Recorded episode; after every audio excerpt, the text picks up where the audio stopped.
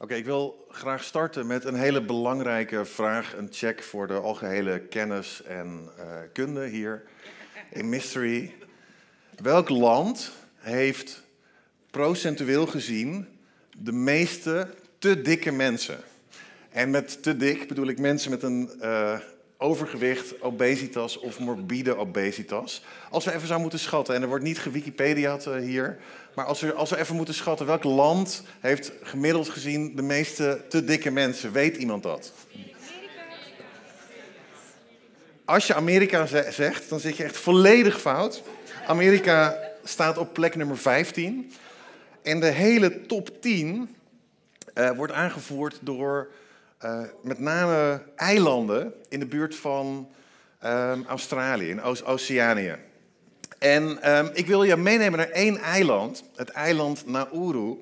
En Nauru is echt een soort van fantastisch, fantastisch eiland. Gewoon prachtig, prachtig eiland. Uh, tot zeg maar de jaren 70 van de vorige eeuw leefde. Um, ja, je ziet het achter me, daar zit het. Uh, je slaat uh, bij Australië rechtsaf en dan, dan is het even varen maar um, het, het, ligt, het ligt in de Atlantische Oceaan.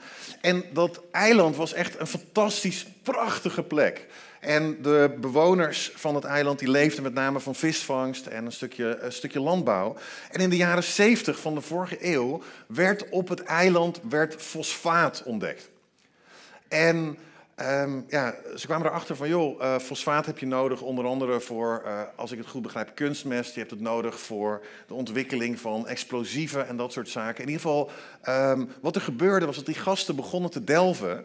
En uh, ze begonnen te delven en te delven. En um, wat er gebeurde was, het leek alsof zeg maar gewoon de sky the limit was. En sterker nog, er werd zoveel geld op enig moment verdiend met eh, de winning van fosfaat, dat de overheid besloot: oké, we gaan stoppen met belasting betalen. Um, mensen krijgen een soort basisinkomen. En moet je voorstellen dat je op een eiland zit. De zon schijnt iedere dag. Het is geen onbewoond eiland, het is een bewoond eiland. Uh, geld stroomt aan alle kanten binnen. Geen belastingen, eigenlijk geen regels.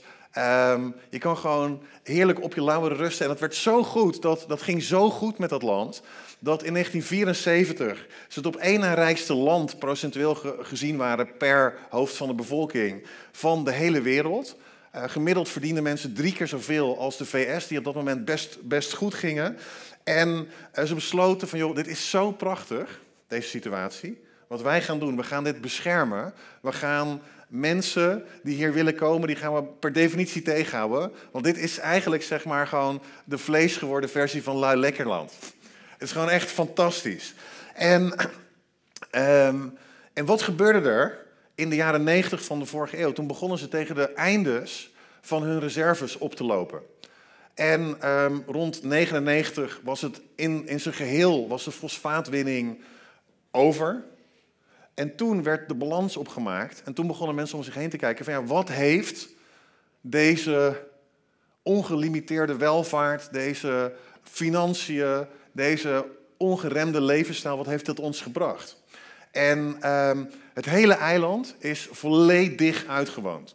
Dus de kern van het eiland, die eerst vroeger groen was, die is nu. Um, ja, dit is zeg maar hoe het eruit ziet, een soort maanlandschap geworden. 80% van het eiland is totaal onbewoonbaar en dood.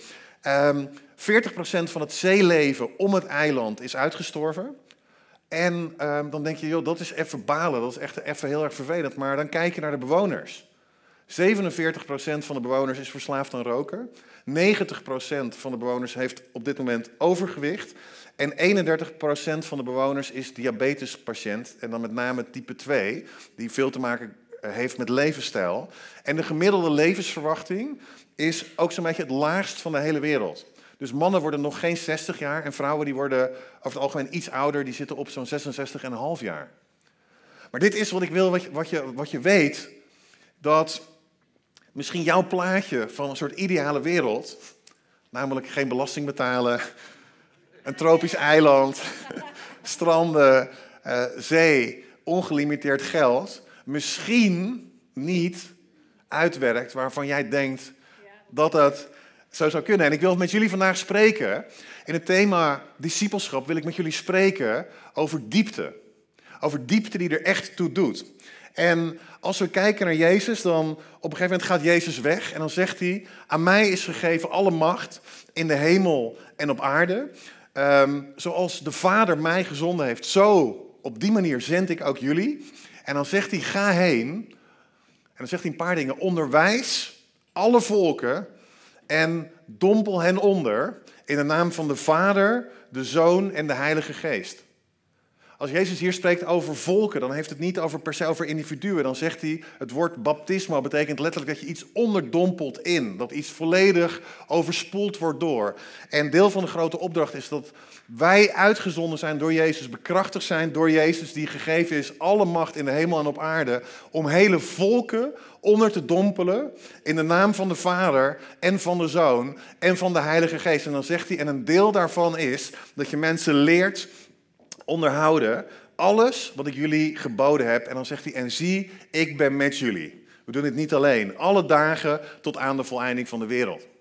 En Jezus die heeft ons bekrachtigd, heeft ons uitgezonden, heeft ons een opdracht gegeven om hele volken, hele natie, eigenlijk de hele wereld te bedekken met zijn kennis, met zijn tegenwoordigheid. En om dat te kunnen doen, geloof ik dat het belangrijk is dat wij mensen zijn die diepte ontwikkelen in onszelf. Mensen die diepte hebben. En Jezus die is daarover aan het spreken. En dan is hij een verhaal aan het vertellen. De gelijkenis van de zaaier. Dus als je wel eens in een kerk bent geweest, dan zou het kunnen zijn dat je dit verhaal wel eens hebt gehoord. En dan zegt hij, de zaaier ging uit om te zaaien. En die begint zaad uit te strooien. En een deel, zegt hij in vers 5, een deel viel op steenachtige grond. Waar het niet veel aarde had. En het kwam meteen op. Dat is het toffe, zeg maar, van die grond. Het komt meteen op. Um, maar omdat het geen diepte had,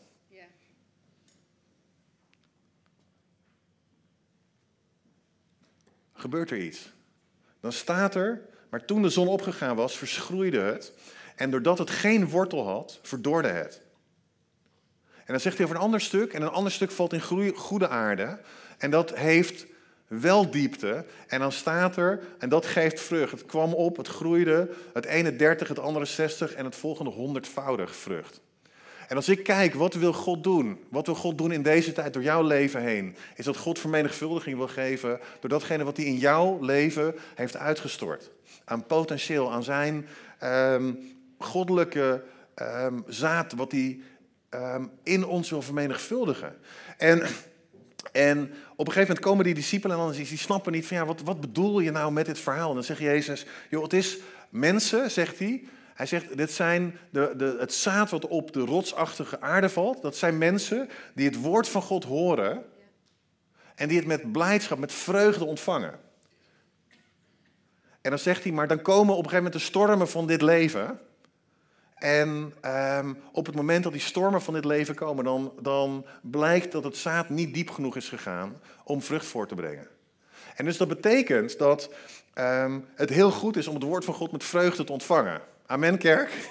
Amen. Amen. Maar we moeten aan die vreugde moeten iets toevoegen en dat is diepte. En diepte doet ertoe. Diepte doet ertoe voor God. God is een God van extreme diepte. En God is op zoek naar gelovigen die diepgang hebben die diepte hebben in hem, die wortels, die een wortelsysteem hebben in hem. En dan zeg je misschien, Kees, ja, wat is een diepe gelovige? Is een diepe gelovige een gelovige die zeer ernstig kijkt? Oh, wat ben je voor gelovige? Een, een diepe gelovige. Ja, hoe zit het met je liefde? Hoe, hoe gaat het met je liefde? Ja, ja, die zit diep. Hoe gaat het met je vreugde? Maar zit nog, nog, nog, nog iets dieper. Hoe zit het met je bereidheid tot vergeven? Dat, moet van heel diep komen. Ja, ik geloof niet dat dat diepte is. Ik geloof dat dat het gebrek aan diepte is. Ik geloof dat als we diepe gelovigen hebben, dat we mensen hebben die lief hebben. Als we diepe gelovigen hebben, dan hebben we mensen die in vergeving wandelen die, waar, waar, waar aanstoot, die, die, die, die aanstoot in het gezicht uitlachen en zeggen van ja, ik weet dat, ik dat er aanstoot komt, maar ik ben iemand die vergeeft. Ik geloof dat als we kijken naar diepe gelovigen, dan zijn het mensen die zo de vreugde van God te pakken hebben, dat vreugde uit hun leven begint te stromen, ongeacht de omstandigheid. Dat zijn diepe gelovigen. En dat, vrienden, vriendinnen, mystery mensen, dat is wat God wil doen. God wil onze levens diep maken. En dit is wat ik wil dat je weet over diepte. Dat jouw diepte bepaalt jouw toekomst. Weinig diepte, weinig toekomst. Veel diepte, veel toekomst.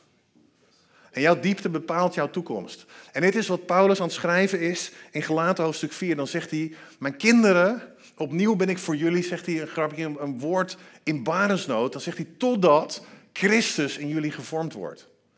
En wat God wil doen in het leven van ons allemaal, is dat God Christus in ons wil vormen. Dat er iets gebeurt met, uh, met, met de vorm van ons leven. En dit, is, dit, dit vind ik interessant. Als we het hebben over informatie, dan denk ik van ja, waar komt het woord informatie vandaan? Informatie betekent letterlijk in formatie. Als we het hebben over instructie, dan betekent dat letterlijk twee woorden in structuur. In Romeinen hoofdstuk 12 zegt Paulus in de oude, oude vertaling, zegt van ja, maar word niet gelijk aan, gelijkvormig aan deze wereld, maar zegt hij, word hervormd door de vernieuwing van je denken. En wat betekent hervormd? Hervormd is niet een stijl kerk. Gereformeerd is niet een stijl kerk. Reformatie is niet alleen een reformatie en hervorming zijn twee synoniemen van elkaar. zijn bijbelse begrippen. En als er staat wordt hervormd door de vernieuwing betekent niet dat we allemaal een hervormde gemeente worden. Hervormd betekent letterlijk het hervormen van iets. Het betekent dat we een bepaalde vorm hebben en dat God aan de slag gaat met je leven. En dat God aan je leven begint te kneden. En dat doet hij door van alles en nog wat. En daar komen we zo meteen dieper op in. Maar God begint te kneden met je leven. En de uiteindelijke vorm die je gaat zien in je leven. op het moment dat Christus in je gevormd wordt.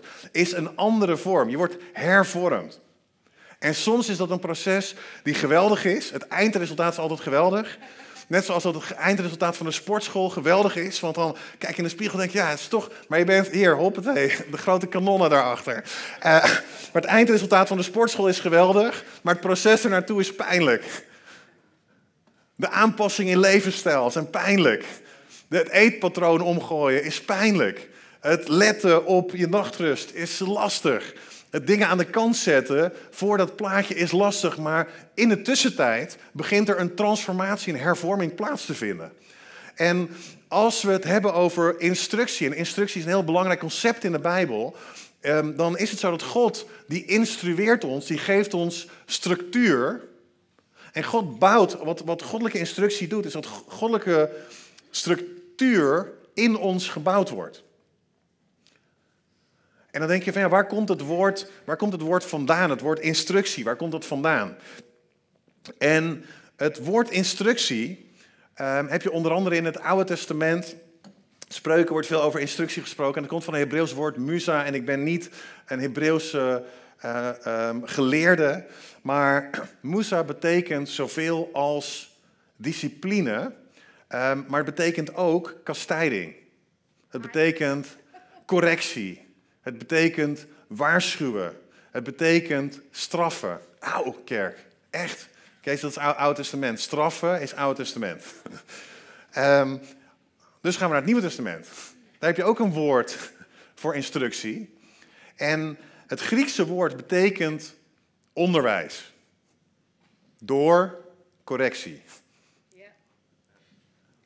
En als we kijken naar wat goddelijke instructie doet, is dat eigenlijk God zegt van hé, hey, ik heb instructie voor je, maar dat betekent dat er iets in je eigen leven in structuur moet komen. Om informatie te laten floreren, om echt geformeerd te worden, moet er een bepaalde structuur zijn waar die informatie in terecht kan komen. En dat is 100% aan ons. En dat is waar discipline en discipelschap. Discipelschap en discipline zijn allebei komen van hetzelfde woord vandaan. Um, maar dat betekent, daar komt discipline om de hoek kijken. En zeg ja, Kees, Discipline, wat een vervelend woord. Hey, is het niet interessant dat Jezus' volgers discipelen worden genoemd? Mensen van discipline. Mensen met principes in hun leven. Mensen die ergens aan werken. Mensen die dingen aan de kant zetten, die dingen laten staan, die anders leven dan de rest, omdat zij gedisciplineerd leven. En dit is interessant, dat alles in het leven wat iets waard is, heeft discipline nodig. Om het te krijgen en om het te houden. Alles wat kostbaar is in dit leven, als je zegt ik ben op zoek naar een geweldige relatie, dan heeft die geweldige relatie heeft discipline nodig om te krijgen en die geweldige relatie heeft discipline nodig om te houden. Als je het hebt over het verwerven van bezittingen of vastgoed of het, of het, of het verwerven van financiën, dan heeft het verwerven van financiën heeft discipline nodig om het te ontvangen, te verkrijgen, te verwerven. En het heeft discipline nodig om het vast te houden. En er is niets in dit leven wat enige waarde heeft waar discipline niet bij komt kijken.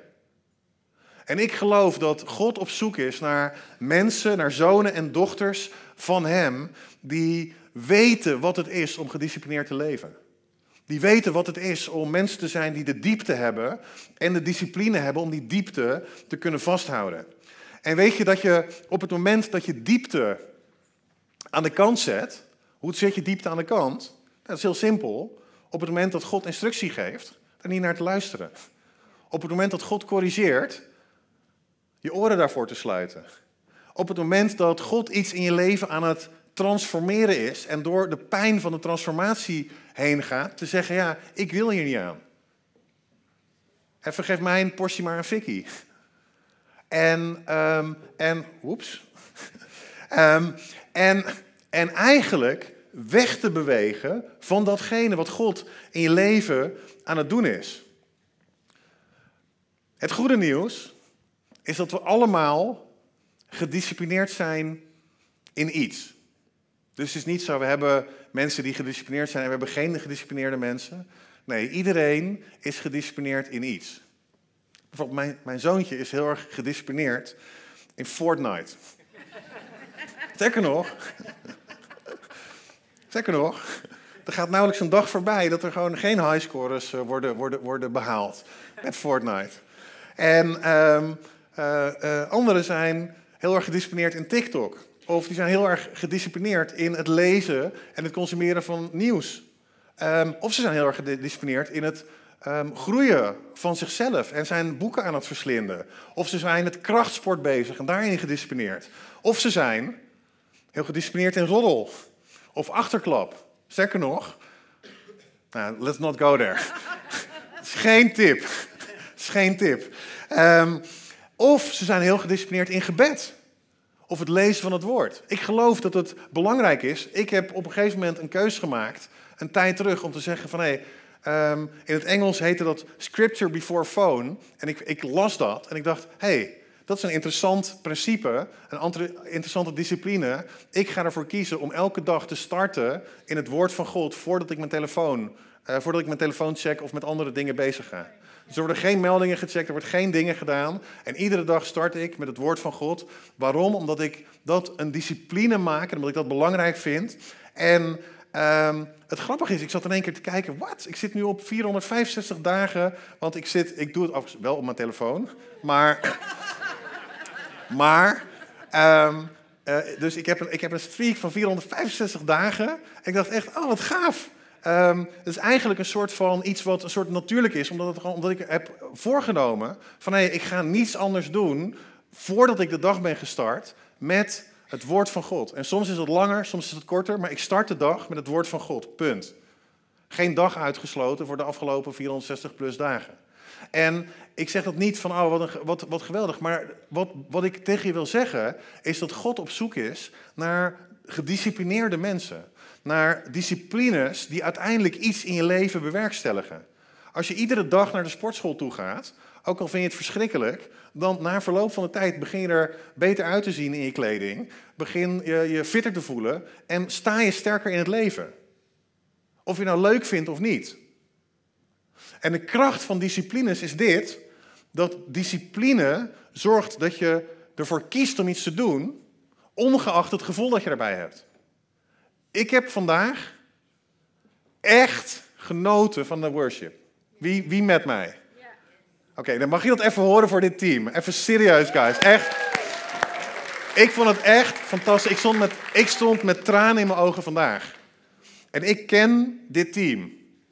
En ik zie dagen dat ze starten vanuit een soort persoonlijke overflow. En wauw, alles is geweldig en de hemel is op aarde. En ik hoorde engelen zingen vanochtend toen ik wakker werd. En er zijn dagen dat dit team er staat en op basis van discipline daar staat. En begint, hun relatie met God begint, omdat ze hebben gezegd van hey, ik heb gekozen om dit te doen. Ik heb gekozen om hier te staan, om uh, God te aanbidden. Ik heb gekozen, ik voelde dat misschien niet, ik vond het lastig vanochtend. Sterker nog, ik stootte meteen en daarna uh, viel mijn telefoon in het toilet of whatever. En nog steeds sta ik hier en nog steeds hef ik mijn handen omhoog en nog steeds ben ik God aan het aanbidden. Want ik heb ervoor gekozen om de discipline van aanbidding te hebben. En ik denk dat het zo belangrijk is om mensen te zijn die gedisciplineerd zijn in de dingen van God. Die door God gecorrigeerd worden op momenten.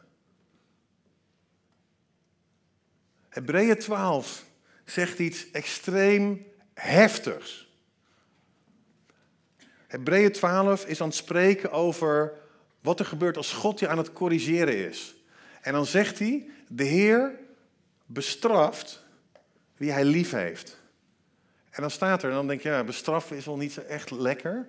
En dan staat er, hij geestelt elke zoon die hij aanneemt. Yo, hij geestelt iedere zoon die hij aanneemt. Ehm, dus dan zeg je echt, wow, dat is even heftig. Ouch, geestelijk klinkt niet als een fijn proces. nee, dat klopt. Geestelijk is geen fijn proces. Is een extreem pijnlijk proces. Maar hij zegt, iedere zoon die God aanneemt, die geestelt hij. En dan staat er, maar weet dit, weet dit. Als je de bestraffing van de Heer verdraagt, weet dan dit: God behandelt je als kinderen. God behandelt je als kinderen. En dan staat er in een vervolgverse staat, maar op het moment dat je vrij blijft van correctie en bestraffing, dan ben je een vreemde, maar geen zoon of dochter. En en, en ik denk dat dat iets, iets geks is, omdat we in een soort cultuur leven waarin we af en toe een soort van angst hebben voor correctie. En een hele trotse cultuur hebben van ja, hallo, wie gaat mij nu vertellen hoe ik moet leven? Hé, hey, wacht even, ik moet niks. Ik moet niks. En zo kan je inderdaad in het leven staan, ik moet niks. Behalve als je met God wil wandelen. Want als je met God wil wandelen, dan moet je een heleboel. Maar dat komt voort uit een passie en een visie die God in je leven heeft gegeven. En een openbaring van purpose, waardoor je niet zit van ik moet dit vanuit extern, maar ik moet dit op aarde achterlaten. Ik heb een soort ik moet ontwikkeld, maar die is een soort innerlijke ik moet. Niet van ik moet van een soort externe wet, maar ik, ik moet dit op aarde uit mijn leven achterlaten. Want er zit iets wat zo kostbaar is, wat zo bijzonder is, wat zo hoog is. Wat God in mijn leven heeft geïnvesteerd. En ik moet dat eruit krijgen. Ik kan niet op, een, op enig moment sterven en voor God staan en zeggen: Oh, ik had dit in mijn hart zitten, maar ik heb het er niet uitgehaald. En, en en er is iets wat er gebeurt in dat, in dat proces waarin we zeggen van hey, ik ga achter Jezus aan. Jezus zegt volg mij en ik ga je vissers van mensen maken. Met andere woorden, als je Jezus volgt, dan maakt hij iets van je. Dan maakt hij, dan neemt hij wie je bent en dan maakt hij iets wat zijn beeld en zijn glorie en zijn majesteit en zijn koninkrijk weerspiegelt. En weet je, ik denk dat het zo belangrijk is dat het hart en het karakter van Christus in ons gevormd worden. En ingevormd worden. En, en, en dat is, ah, oh man, je hebt geen idee hoe powerful dat is. En het derde punt wat ik tegen je wil zeggen, is dat op het moment um, dat je wil weten hoe dat werkt, hoe discipline werkt, dan wil ik dit tegen je zeggen. Visie is de motor van discipline. Visie. Iets kunnen zien, een plaatje hebben gezien. In Spreuken 29 staat het als volgt in de Amplified Bible. Daar staat, where there is no vision, the people are unrestrained. Als er geen visie is, dan gooien mensen alle beperkingen overboord. Wat je net zag over Nauru, er was geen visie en mensen gooiden alles overboord, consumeerden alles, ontrokken alles uit de natuur, ontrokken alles uit hun, uh, hun eiland en uiteindelijk bleven ze leeg achter. En ik, ik wil dit tegen je zeggen, als er geen visie is, dan uh, zijn er ook geen beperkingen. Als er geen visie is, dan, dan leven mensen maar zoals, zoals ze willen. En ik vond het heel interessant. Ik heb een, een, een, een, maatje van me.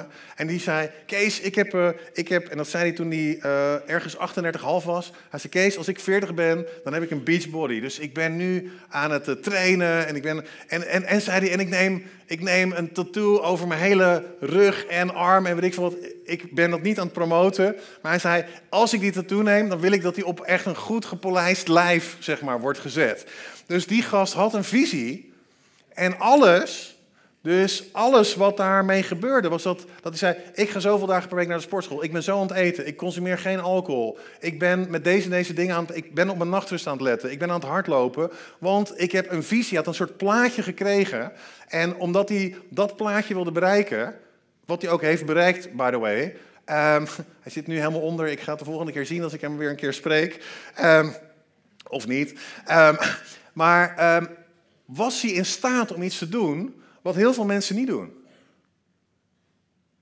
Ik, uh, ik, ik weet dat het uh, soms voor uh, mensen die bijvoorbeeld aan een, aan een huwelijk aan het werk, werk zijn, die weten, ja, op mijn huwelijksdag worden er foto's gemaakt. En die foto's die hangen misschien de rest van mijn leven tegen de muur. Dus ik ga echt fantastisch voor de dag komen. En die hebben zo'n plaatje van, hé, hey, ik ga voor mijn huwelijksdag, dat is een beter voorbeeld dan de, de je, je, hele lijf laten, laten, laten intekenen. Um, ik ga voor mijn huwelijksdag ik alles aan de kant zetten om dit, um, om dit te bewerkstelligen. En weet je, ik denk dat het belangrijk is om mensen te zijn met visie. Mensen die snappen wat en waarom God de prijs voor jouw leven heeft betaald. En wat God in jouw leven ziet als hij naar jou kijkt. En omdat je bewust begint te worden van, hé, hey, ik ben geroepen met een heilige roeping. Ik ben apart gezet. God heeft niet zomaar um, iemand geroepen. God heeft, heeft zijn zoon geïnvesteerd in mijn leven. En God heeft een prijs betaald voor mijn leven. Waarom? Dat hij blijkbaar iets zag van waarde. En iets zag van bestemming.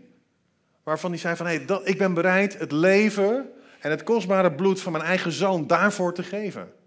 Dus op het moment dat je bij Jezus komt en je begint Jezus te zien voor wat hij voor jou heeft gedaan, betekent dat ook dat je begint te realiseren, hé, hey, maar ik ben het offer van Jezus waard. Ik ben het bloed van Jezus waard. Wauw, wat een, wat een waarde heeft God in jouw leven geplaatst. En op het moment dat je begint met, met zo'n visie begint te kijken naar je eigen leven, dan leidt dat tot bepaalde disciplines in je leven. Ik denk, ik zat erover na te denken in de voorbereiding. Ik zat te denken, hey, wat is de reden dat, gewoon, dat zoveel man, mannen vastzitten in porno? Wat is de reden? Zo, het werd in één keer heel stil in de kerk. wat is de reden? Omdat ze geen visie hebben over wat het betekent om een man te zijn ten diepste. En daarom vluchten in een fake bevestiging van een vrouw die niet van hun is, om iets te voelen wat uiteindelijk te maken heeft met een soort diepe leegte en purposelessness in hun leven. En op het moment dat, dat je begint te zien wat de visie van God voor je leven is, wat de visie van God voor jou als man is, wat de visie van God voor jou als vrouw is, dan begint dat iets te bewerkstelligen in jouw leven, waardoor je vrij kan breken van verslaving. En ik zou dit tegen je willen zeggen, dat als jij worstelt met verslaving, op wat voor gebied dan ook, dan wil ik tegen je zeggen, iedere druppel bloed die Jezus gebloed heeft aan het kruis van Golgotha 2000 jaar geleden, is meer dan genoeg om je volledig vrij te zetten, om je volledig op de rots te plaatsen en om alles wat je vasthield uit het verleden volledig van je af te breken. En je een nieuwe mentaliteit en een nieuw hart te geven. En visie doet dat met je. Visie helpt je om jezelf te kunnen zien door de ogen van God. En te zeggen, hé, maar God heeft mij de kop gemaakt en niet de staart. Van boven en niet van beneden. God heeft zichzelf aan mij gegeven en het leven van God leeft nu in mij. En ik leef nu voor de glorie van God.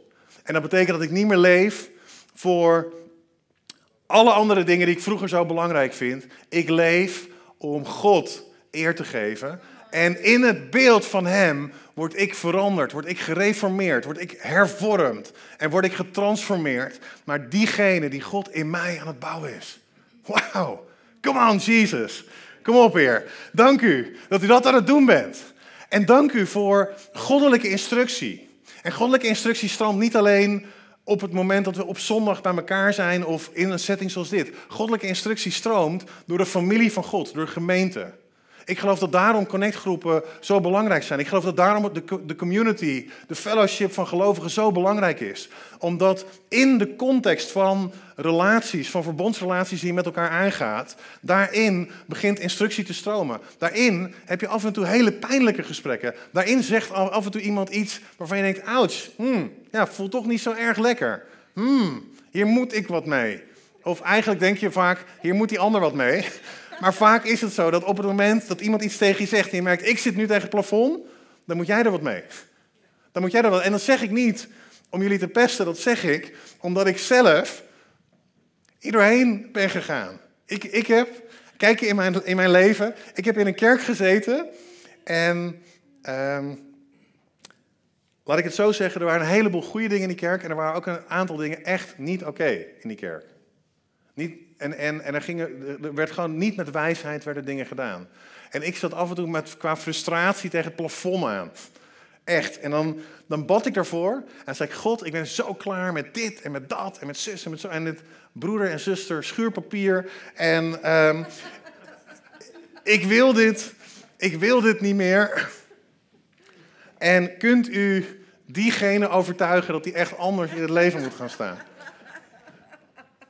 En ik heb tien jaar lang heb ik datzelfde gebed gebeden en tien jaar lang kreeg ik ongeveer hetzelfde antwoord.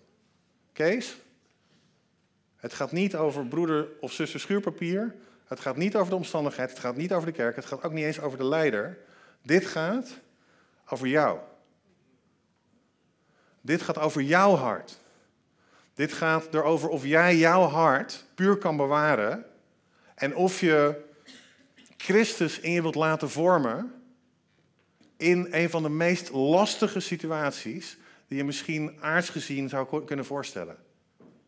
En ik, ik, ik, ik, ik, het gaat erom, niet zozeer over wat er, wat, er, wat er gebeurt, maar het gaat erom, kan jij in deze situatie jouw hart puur bewaren? Kan jij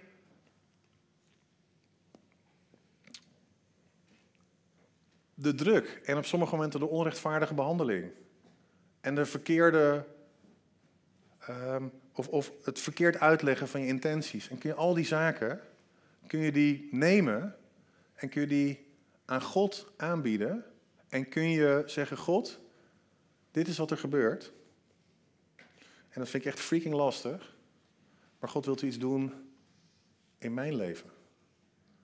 Wilt u mij groter maken. En, en op het moment dat dat gebeurt, op het moment dat dat gebeurt, dan gebeurt er wat David zegt in een van de psalmen. Hij zegt, toen ik verdrukt werd, werd ik vergroot. Als jij alles vergeet wat ik vandaag heb gezegd, dan wil ik dat je dit onthoudt. Dat op het moment dat jij druk ervaart, Denk dan niet, oh, wat is mijn, heeft God me verlaten? Oh, uh, ben ik God aan het kwijtraken? Oh, wat gebeurt er met mijn leven? Als jij druk ervaart, dan wil ik dat je dit realiseert. Hey, God is mij door deze situatie heen aan het vergroten. God is mijn capaciteit aan het vergroten. God is Christus in mij aan het laten vormen. En het zo kostbaar is. En ik wil gaan afsluiten met deze gedachte. Ik denk dat we mensen hebben hier, in deze zaal. Ik wil vragen of de worship zo naar, voren komt. Ehm, die door de omstandigheden van het leven zoiets hebben gehad van ja, ik ben pijn gedaan door mensen. Of ik ben pijn gedaan door structuren. Of ik ben pijn gedaan door andere mensen. En daardoor heb ik mijn hart op slot gezet. En is er een stukje hardheid in mijn hart gekomen. En ben ik het kwijtgeraakt wat het betekent om een teachable hart te hebben. Om een, om een hart te hebben wat kan ontvangen. Om een hart te hebben wat gevormd kan worden. En ik vind het heel makkelijk om van dingen iets te vinden.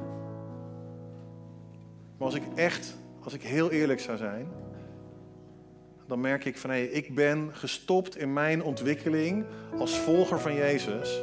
Doordat ik iets heb meegemaakt in mijn omgeving. Door ik dacht, hé, hey, dit gaat mij niet meer gebeuren.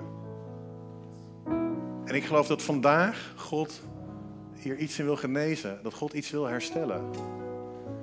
En, en dat het alles te maken heeft met het opnieuw openen van ons hart. Niet alleen voor God, maar voor elkaar. Om te zeggen, hier ben ik in mijn kwetsbaarheid en ik kies ervoor, ik kies ervoor, hoe freaking lastig je dat ook vindt, hoeveel pijn me dat ook doet, ik kies ervoor om kwetsbaar te zijn. Ik kies ervoor om mijn hart te openen. Ik kies ervoor om gevormd te kunnen worden. Ik kies ervoor om, om God toe te staan door mijn broeder en zuster schuurpapier. Iets in mij te doen waarbij het karakter van Christus in mij gevormd wordt. En ik ga staan in de roeping die God voor mij heeft. Bekrachtigd met de mensen die God aan mijn zij heeft gezet. En ik wil je vragen, als het jou betreft, we gaan geen gekke oproepen doen. We gaan God zo aanbidden. Maar dan wil ik aan je vragen of je tegen God zou willen zeggen: God, de hardheid in mijn hart. Wilt u de hardheid in mijn hart wegnemen? En wilt u opnieuw mij een hart van vlees geven? Een hart wat gevormd kan worden. Een hart wat niet met pijn terugdenkt aan wat die en die heeft gedaan in het verleden. Maar een hart die Jezus ziet en wil vertegenwoordigen en wil veranderen in dat beeld. Amen, kerk? Laat op die manier, ik geloof dat dat ware aanbidding is. Dat op het moment dat we, als we op die manier naar God, God aanbidden, dat God altijd reageert op het verlangen van ons hart op dat gebied. Dus laten we gaan staan. En laten we God op die manier aanbidden.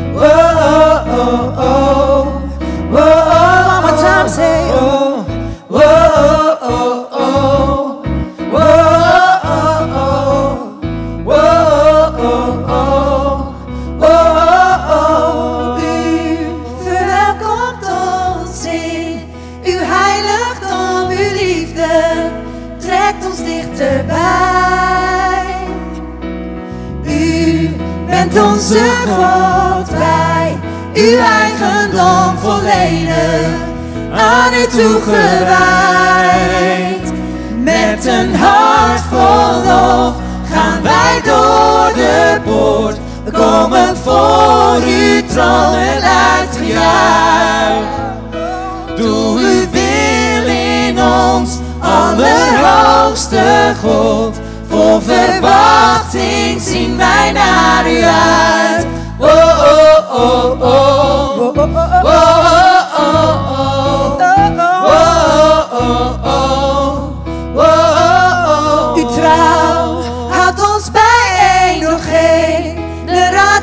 zijn zijn het levende bewijs. De hoop voor iedereen ligt in uw naam alleen. U was en zult er altijd zijn. Met een hart vol lof We komen voor uw troon met uitgejuich. Doe uw wil in ons, allerhoogste God. Vol verwachting zien wij naar u uit. Met een hart vol lof gaan wij door de poort. We komen voor uw troon met uitgejuich. Wil in ons, allerhoogste God. Vol verwachting zien wij naar uit. We zien naar u uit, Jezus. Wat een boodschap vandaag, sorry. Tegelijkertijd. We blijven nog lekker even staan, want we sluiten straks nog een keer af. Maar ehm, alvast dit, Kees, dank je wel. In, een, eh, in de decembermaand, ik weet niet hoe het met jullie zit, denk ik altijd, wat moet er achterblijven in 2023? En wat neem ik mee naar 2024? En er zijn nogal wat dingen in mijn leven die ik moet achterlaten. Ik weet niet hoe het met jullie zit. Maar gebruik deze boodschap om daarmee aan de slag te gaan de komende maand. En eh, ik dacht, ik geef jullie een tip van een van de disciplines die ik heb meegenomen.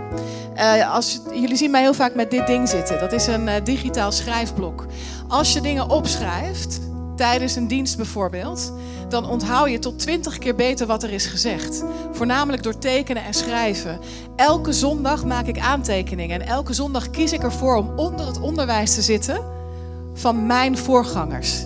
Al zit ik zelf in het team. Ik wil gevoed worden door wat God zegt in dit huis. Dus ik wil je aanmoedigen om dingen op te schrijven. We hebben een podcast. Luister het terug, want wat Kees hier gedeeld heeft met ons, zet aan tot het nadenken over belangrijke zaken. Ben ik teachable? Naar wie luister ik? Waar vraag ik inspraak in? Zijn er dingen? Een ander iets, een discipline die ik heb meegenomen, is om mijn zonde te beleiden. Actief zodat ik weet, de vijand heeft, heeft hier geen, geen, geen enkele houvast meer. Dat zijn pijnlijke dingen. En, en wij, ik, laat ik voor mezelf spreken. Er zijn dingen in mijn leven die ik moet achterlaten in 23. En eh, een paar weken geleden ging ik door mijn rug en toen dacht ik, eh, ik moet sporten oppakken. En ik word Kees alleen maar, ik denk alleen maar geïrriteerd. Alleen maar die sportvoorbeelden. Ik dacht, doe die tatoeages dan. Maar nee, sporten. Ja, ja, ik ga, ik ga deze week nog zwemmen en naar de sportschool. Bij deze. Ik geef volgende week een getuigenis. en, eh, maar wat moet jij achterlaten in 23? En wat neem jij mee naar het volgend jaar? Ik, heb, eh, ik wil drie dingen zeggen. Het eerste is, als jij met kerst nog geen onderkomen hebt, dan weet ik zeker dat er gezinnen zijn en families zijn die je graag willen ontvangen. Meld het bij een connectgroepleider, bij mij, bij Kees, bij wie dan ook. Wij willen dat iedereen omringd is met warmte, familie en hoop. Ja? Doe dat echt. Denk daarin ook niet van, "Oeh, dat durf ik niet of dat durf ik niet te zeggen. Doe het gewoon. Twee, connectgroepen zijn echt het kloppend hart van dit huis. Als je nog geen aansluiting hebt ergens, ga naar Nadine of Megan. eh, of kom naar een van ons toe. Eh, doe dat. Eh, want het is zo ontzettend belangrijk, vooral in deze maand. En het derde wat ik wilde zeggen, oh dat weet ik niet meer, maar ik wilde denk ik gewoon bidden. voor een afsluiting. Vader, dank u wel, Heer. Dank u wel, Vader, voor dit huis, dit huisgezin, deze gemeente. Dank u wel, Vader, dat u altijd zo aanwezig bent en, en ons letterlijk vastpakt, Heer. Dank u wel, Vader, dat we een huis van aanbidding zijn en een huis van gebed. Dank u wel, Vader, dat we de komende week en de komende maand in mogen gaan, Heer. En dat we dingen bij u mogen neerleggen. Dat we u letterlijk mogen vragen, Heer, waar is mijn hart hard geweest? En waar wilt u een hart van steen teruggeven? Dat we letterlijk mogen vragen, Heer, wat wilt u dat ik achterlaat dit jaar? Of wie mag ik nog vergeven dit jaar? Heer, en wat heeft u voor mij? Welke visie, welke toekomst heeft u voor mij voor 24? En hoe kan ik dat in, indelen, Vader? Heer, dank u wel, Vader, dat uh, iedereen vanochtend het zaad wat geplant is, Heer, dat bewatert u met uw Heilige Geest en dat zal vrucht dragen, blijvende vrucht. En daar danken wij u voor. Ik dank u, Vader, voor een tijd, Vader, waarin we naar gaan, waarin, de, waarin kinderen thuis zullen komen bij u. Heer, u mensen leren, leren kennen, terugkomen bij u, Vader. En we danken u, Vader, voor de goedheid die u heeft. Ik bid een zegen voor de hele gemeente. Ik bid een zegen voor jullie kinderen, kleinkinderen en al jullie uh, mensen die in je hart bij je draagt. Vader, dat, ik, dat deze kerstseizoen, Vader, de beste mag zijn tot nu toe. Heer, en dank u wel voor een hoopvolle toekomst in Jezus' naam. Amen. Nu weet ik gelijk nog wat ik wilde zeggen. Als je nog niet aan bent gemeld voor kerst, dan kan je dat ook doen. Ik hoop dat we een, uh, hebben we nog iets, een soort... Uh, of we zitten toch nog niet helemaal vol? Wel bijna. Wow. Nou, meld je aan.